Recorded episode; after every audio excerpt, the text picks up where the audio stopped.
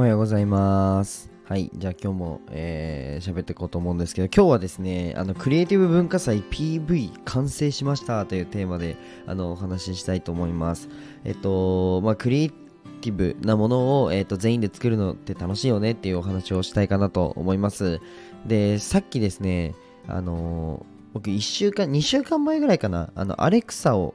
購入したんですよ。やばい、アレクサって言うと反応しちゃう。大丈夫かな？?OK、大丈夫です。あの購入したんですよ。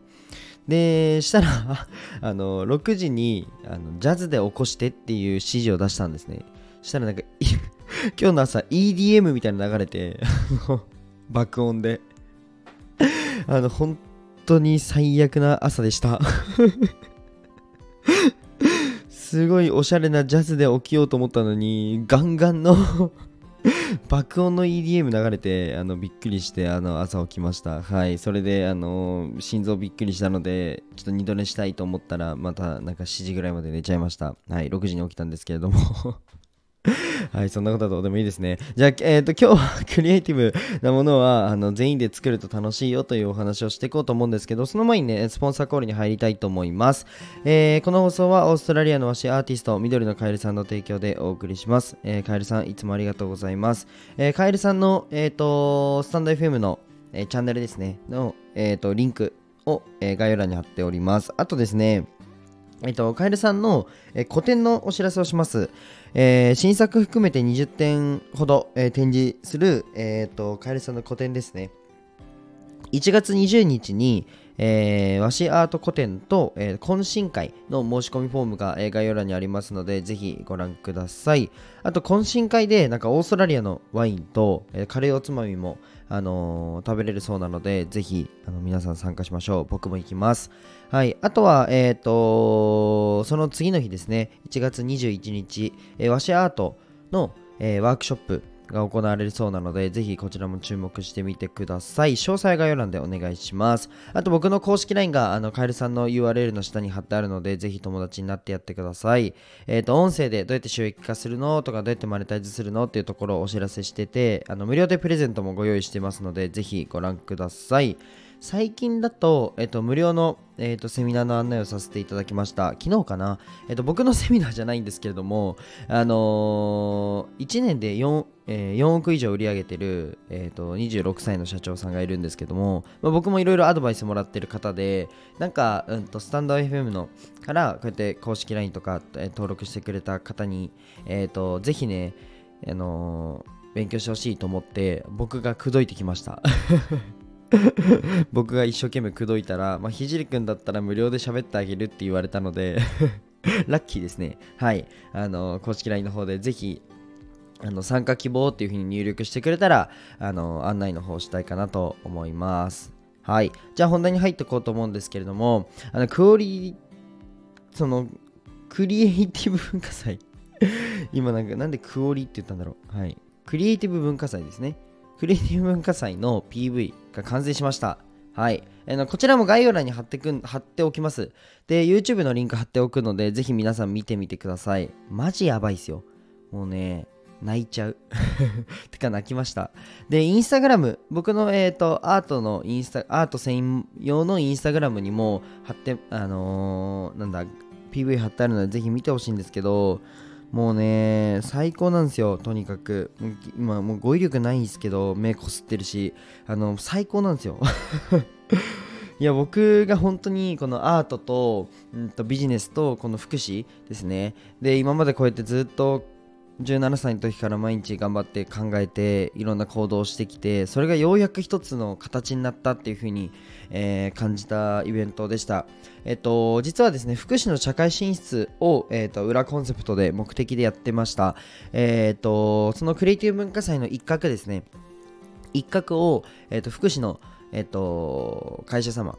にご協力いただいて、えっと、キッズクリエイターとして、えー子供たちの絵を、えっと展示させていただいたんですね。で、やっぱり福祉のイベントですっていう風に打ち出しちゃうと、あのもちろんたくさん素敵なイベントあるんですけど、えーまあ、福祉の支援ポイントしか入らないみたいな感じで、なんだろうな、福祉の社会進出を目的にイベントを行うのに、福祉の福祉に興味がもともとある人しかえー、入らないというのが現状だったのでこれだと社会進出っていうよりかはなんかその、まあ、業界を盛り上げようみたいな感じになってるなと思った時にそれもいいんですけど僕はそうではなくて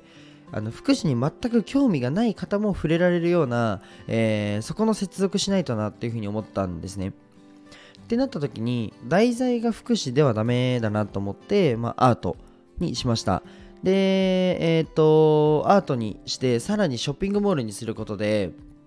えっ、ー、と、まあ、集客力がめちゃくちゃあるので、ショッピングモールはもともとね、僕がそんなに、まあ、頑張りましたけど、僕はそんなに頑張らなくても、まあ、人集まるよねっていうところで、あの、越谷のレイクタウン、まあ、イオンさんですね、の会場を借りました。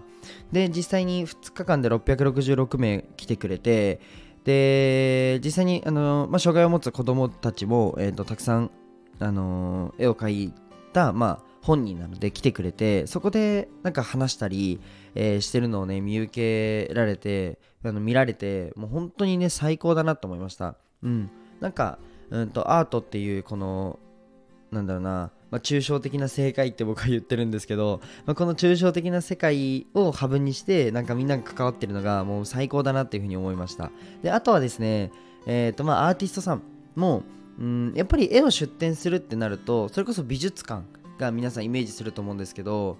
あの美術館の出展って結構あの料金かかったりするんですよね。うん、なのでなんかアーティストさんとしては、まあ、活動をね持続させるっていうところでだったりあとは多くの人に、えー、のあなんか絵を見てもらうっていうところでも